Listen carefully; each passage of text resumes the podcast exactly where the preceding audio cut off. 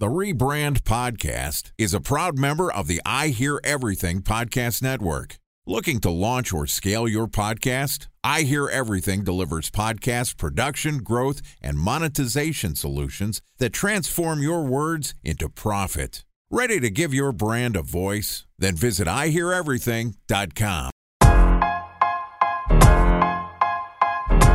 Welcome to the Rebrand Podcast, an I Hear Everything production.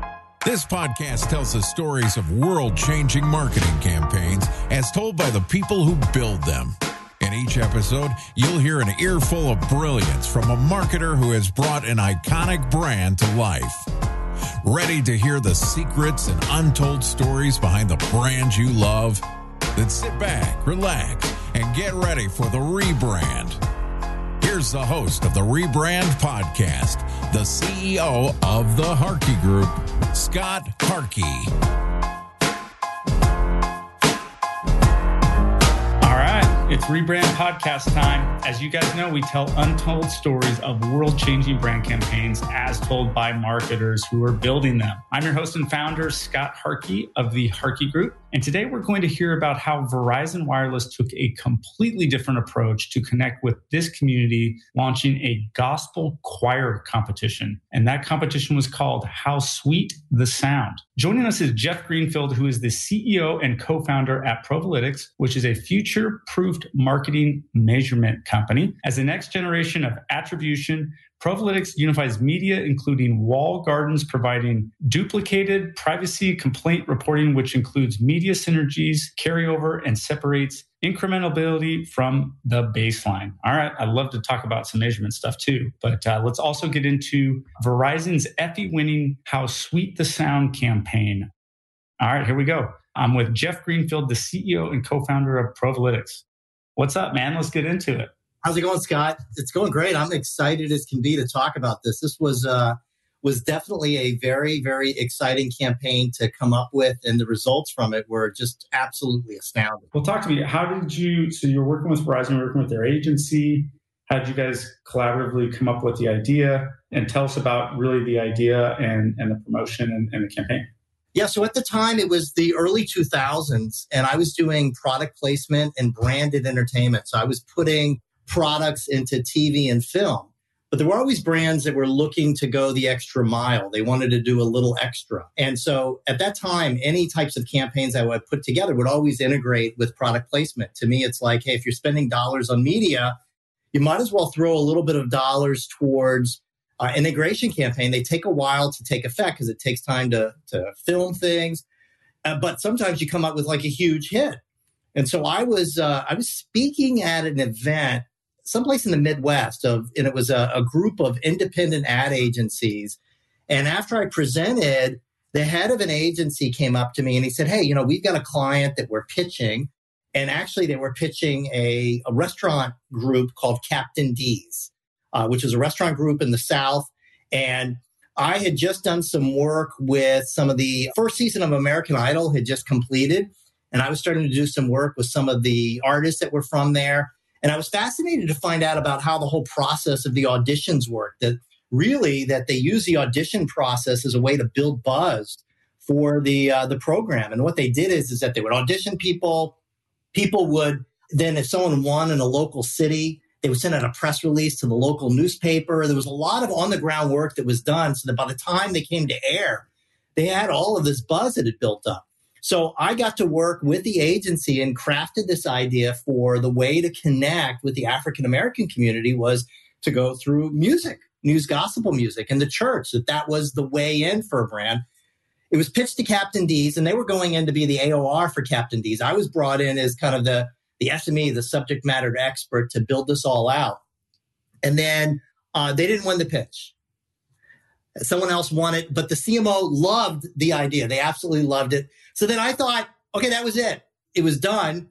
And then about a month or two later, the CEO of the agency reached out to me and he says, listen, he says, we have our biggest client is Verizon. And at the time, Verizon had like 30 agencies that were running their media because it was all, remember, Verizon was all of these like Bell companies and everything was one run regionally. There was no like national advertising for Verizon back then.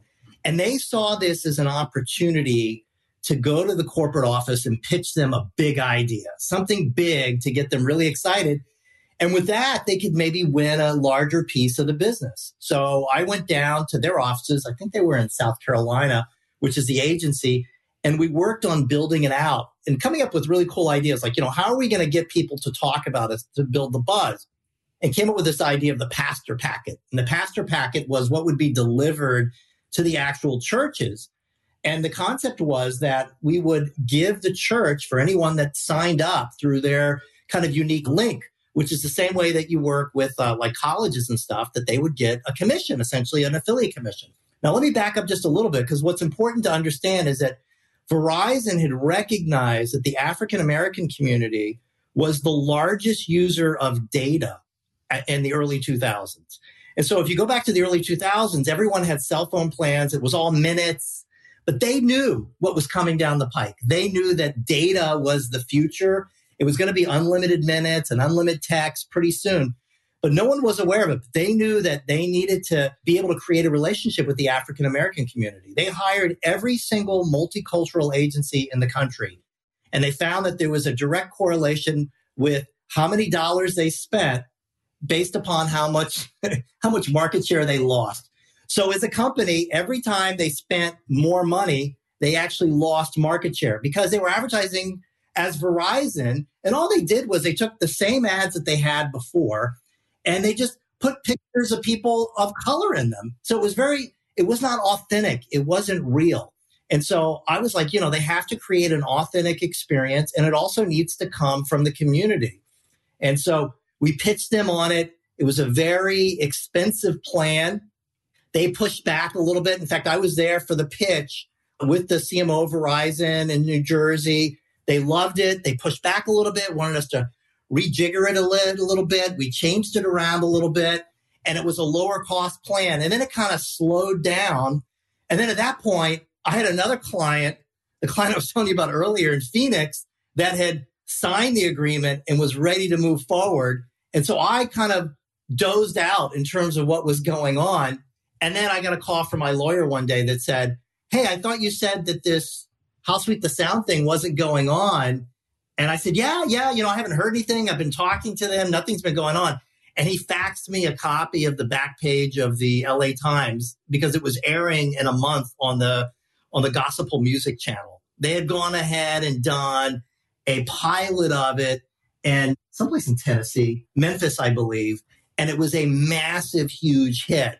So the gospel musical channel picked it up and then they did a tour for a number of years.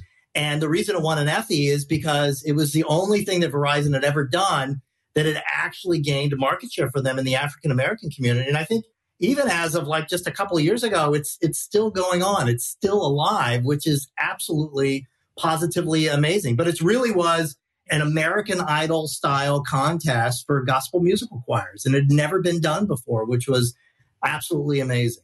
this is awesome. Okay, and I, I loved you gave the setup and, and the goal and the demographics. Wow, what a, and the twists and turns of like I'm just following the story of you pitching with the agency and the first one, of course, not working out. I've co-pitched, you know, a million times, doesn't work out, and you know, like, oh, we wasted our time. And then the CMO of Verizon's like, yeah, we like this. And holy cow, like that makes a ton of sense in, in terms of creating the PR buzz around why American Idol was so successful. The tryouts really just helped promote the show. And what a targeted market. The quote of, I'll show you a great marketer, I'll show you a better niche marketer stands true here for sure. And I've actually looked at different demographics of whether it's Christians or Baptists, like the church community is huge. What a this is a crazy campaign. No wonder you want an Effie, and it worked. It actually achieved some business goals. So this is like checking every box of what this show is all about: of solving a problem, being super creative, creating some IP around something ownable for Verizon, and actually having it drive the initiative that they were trying to drive in terms of getting more engaged in the African American community. Holy cow! So, what was the show in Phoenix then? And then, did you get any? Were you still on retainer? Like, did they kind of like say it was going on when it wasn't? But there's there some weirdness there, right? I have I have a lot of ticky tack questions, I guess. It's like everything in the entertainment community. Things start off great, and then they always end in litigation. So But I learned a very important lesson. The important lesson that I learned is that even though I was working very closely with this agency, and even though all the materials said copy written by me, and even though I filed it with the Producers Guild and stuff like that, I never had an NDA with them because I had such a great working relationship with the agency. So unfortunately, that ended in litigation, became a very expensive lesson for me. And that's why I'll tell anyone who's listening NDAs don't sound that important, but always insist on getting a non disclosure agreement. It's incredibly, incredibly important. Incredibly important. I've always thought of NDAs as such bullshit, but it actually holds weight in, in the litigation. Yes. They're not you definitely have to have them. And what I would what I would tell everyone to do is that each state has unique laws. Some states have what we call trade secret laws as well. And so what's really important is to wherever you're located at, and especially now because everyone's remote, really get a good understanding of what your state laws are and even talk to like an IP attorney so that you're not freely sharing ideas with folks. But having that NDA is like right now I'm in the ad tech industry. So we all understand the value of NDAs, but you know, in the marketing world, I was like, hey, you know, you know, someone's not gonna try to screw me. But unfortunately, that's that's what happens. But with the other gig, that didn't happen. The other gig was also a very large company, a publicly traded company. It was a company called Medicis, based out of Phoenix, where you're at. And this happened like right around the same time. They were a company that created a product called Restylane. Restylane is a sister product to Botox. So you get Botox to get rid of the wrinkles. It makes things so you can't move it. Restylane was this incredible product that was a filler. You would use it to fill the lines, like the age lines around the sides of your nose and around your mouth. And what was amazing about this product is that when it came out, there was nothing like it. And literally, if you had like a 30 year high school reunion coming up on a Friday and you look at yourself on a Monday and you're like, oh my God, you could go to the doctor's office Monday afternoon, have this stuff put in your face, and by Friday, you're going to look like 10 years younger. It was unbelievable. No facelift needed, nothing.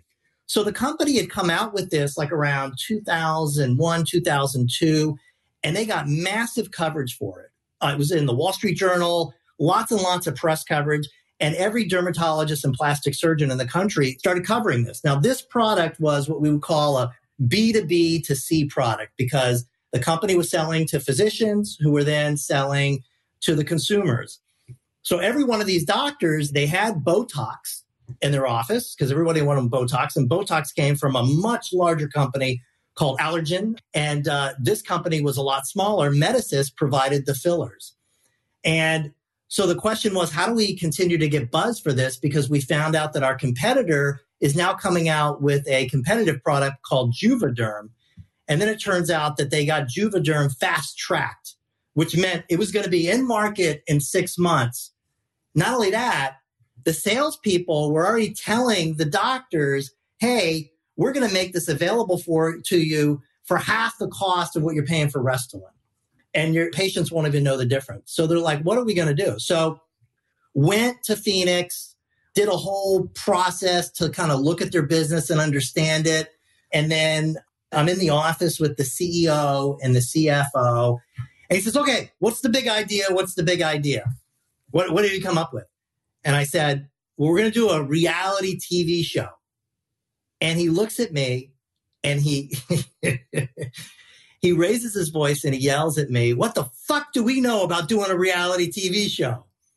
And luckily I'd been in situations like this before with CEOs because what they're looking to do at that point is they're looking to see if you really believe in the idea because most people would like buckle and say, "Oh, well I got something else better." And I said to him, I said, What the fuck do we know about a reality TV show? Have you seen the shit that's on TV right now? And I stayed quiet. And he stared me down for about 45 seconds. And then he pushed on his intercom and asked his assistant, say, Can you print up five copies of that TV show idea I had? he had come to the same idea that I had come up with, which was to do a show about women and female empowerment and about how women want to be stronger and look better and why people would go through this process. So we built out, and the idea was that, hey, listen, we could go out with cameras. It wouldn't even have to have film in the camera. It wouldn't even matter because when you show up with TV cameras, people freak out.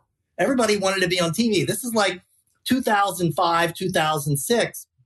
And so we came up with this idea for hottest mom in America. And so remember, again, this is the same concept, the American Idol idea of, of the power of the buzz from the audition. So the first city, we chose cities that were strategic to where their doctors were located. The first city was Dallas. We rented out the big arena there, advertised on TV and radio for about two weeks before, a little light digital, like some digital retargeting and stuff, but mainly we're advertising on like the Oprah Winfrey show locally. It's funny because we polled people later on and a lot of a lot of women who were there remembered Oprah talking about the show, but that was not the case. We just advertised during the Oprah Winfrey show. And I remember showing up, like the audition started at like 9 a.m. on a Saturday. And I remember getting there at five o'clock in the morning, and there were already a couple hundred women in line waiting. And I was like, oh my God, this is insane. And so we had a whole audition process where women would go up to a computer, they would talk into the computer and talk about why they thought they were the hottest mom in America. And then they would go through like an interview process. Someone would get pulled aside, and then we chose women from each city who would go through like a boot camp, and then that would be filmed for episodes and things like that. And then once we had buzz in Dallas, and I think we staked out like the Dallas Morning News, that was the big paper there. And we waited till like five o'clock at night to see the reporters leave so we could find out what bar they went to so we could start to talk to them and seed the buzz. But once we were in Dallas, then I think we went to Miami. We went to six different cities. And at each one, the buzz built up till eventually we were in New York.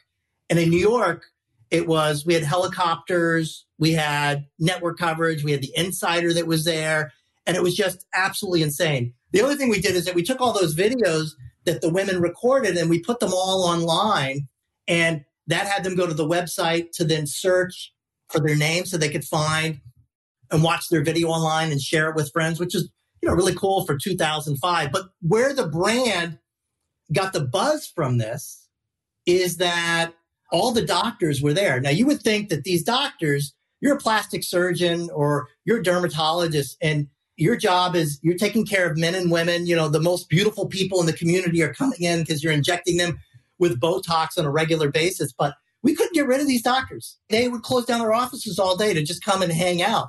Not only that, but we also had members of the investment community. Since we weren't part of the team of Medicis, they invited people from the investment community and they hung out all day as well too. But what ended up happening to the brand is that as soon as we announced the hottest mom in America being sponsored by Medicis, they were back on the cover of the Wall Street Journal almost within a couple of days. And it, their buzz just went up like crazy. And not only that, but the sales went through the roof. And we added about a half a billion dollars in market cap to the stock as a result of it. Okay, so we're we're way over, and we are going to break this up into two. But I'm glad we jumped into it because we're gonna we've got more to talk to you about, and I want to talk more about the inside of contesting and how it's not leveraged. And man, it just seems like all ideas seem to be a little bit repackaged, which is this is such a great example. So here's the deal. I want to hear more about your attribution analytics uh, company. Let's talk some other campaigns. Let's end it right here, and then we're going to bring you right back. We're going to talk some more. So big thanks to Jeff Greenfield, CEO, co-founder of Provalytics, for joining us. I mean, man, the, the power of these contesting. So I want to dive into this more. We're going to tease out our next episode here. And again, we've already talked about Jeff, the hottest mom in America contest so is there another one that you want to use?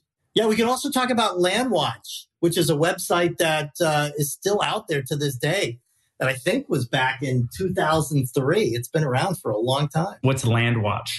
Landwatch is where you go to buy rural land. So if you want to buy like land up in Maine or North Dakota, South Dakota, or buy a ranch, and is that the brand Landwatch? It is a brand now, but there's a an interesting backstory behind why Landwatch was created and came around, and how a large brand was able to create a nice revaluation for themselves on Wall Street as a result. Okay, so in part two of this interview, which we will publish tomorrow, uh, Jeff and I are going to talk about how a brand Landwatch was developed from scratch. Brand's still around And it's a super interesting story. This is a campaign back in 2005. But again, I mean, Jeff's got some crazy ideas that have turned into some liquid gold for brands. So if you can't wait until our next episode, you want to hear more about Jeff, you'll find a link to his LinkedIn profile in our show notes. He's also on Twitter, Jeff Greenfield. Or his company website is provalytics.com. Just one more note I want to tell you about. If you didn't have a chance to take notes, obviously we're going to have it on our website, rebrandpod.com. Please subscribe. We're building this online community of marketers and we're trying to get better every day. That's what it's all about. You can find me on social media. Um, it's just at Scott Harkey, you know, Instagram, Facebook, all the good stuff, TikTok, LinkedIn and Insta is probably the best. And also you can subscribe and you get the rebrand podcast right in your feed, whether it's Spotify or Apple it's right there. So if this is one you love and you're a marketer and you're you're getting better at your game every day, this is the perfect community for you. So please subscribe. Okay, that's it for today. But until next time, remember it's never too late to rebuild, reboot, or rebrand.